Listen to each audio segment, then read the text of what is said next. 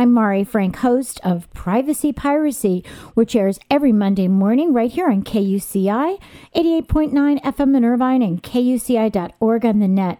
I'm also so pleased to present the weekly segment of Orange County Sheriff News and Safety Tips. And today we are welcoming Lieutenant John Meyer, who is a lieutenant with the Orange County Sheriff's Department, and he's been with the Sheriff's Department for 28 and a half years. Currently, his assignment is Chief of Police Services for the city of beautiful San Juan Capistrano, and he's been doing that since January of 2011. So, thank you so much for joining us, John. Oh, it's my pleasure. Okay, so why don't you tell us a little bit about your staff at San Juan at the police services there and tell us what they do for the community?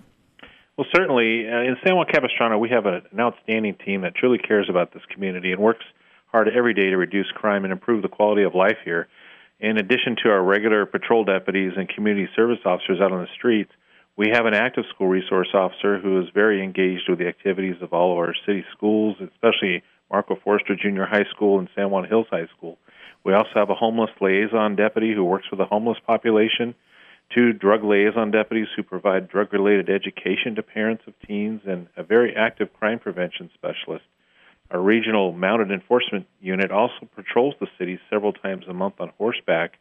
These patrols cover our open space, trails, and creek beds, as well as our downtown and residential areas. These special patrols are able to access areas that would normally be inaccessible to deputies in a vehicle, and they've been very effective in locating criminal activity in these hard to reach areas. Oh, yeah. We love San Juan. It's such a cute city and it's just such a wonderful place, I'm sure, to work. And I know I get to see those mounted police, and we actually had them talk about it, uh, what they do on our show. So that's great. We will have you back again to find out more how people can actually reduce crime. Thanks so much. Thank you. Bye bye. Bye bye now.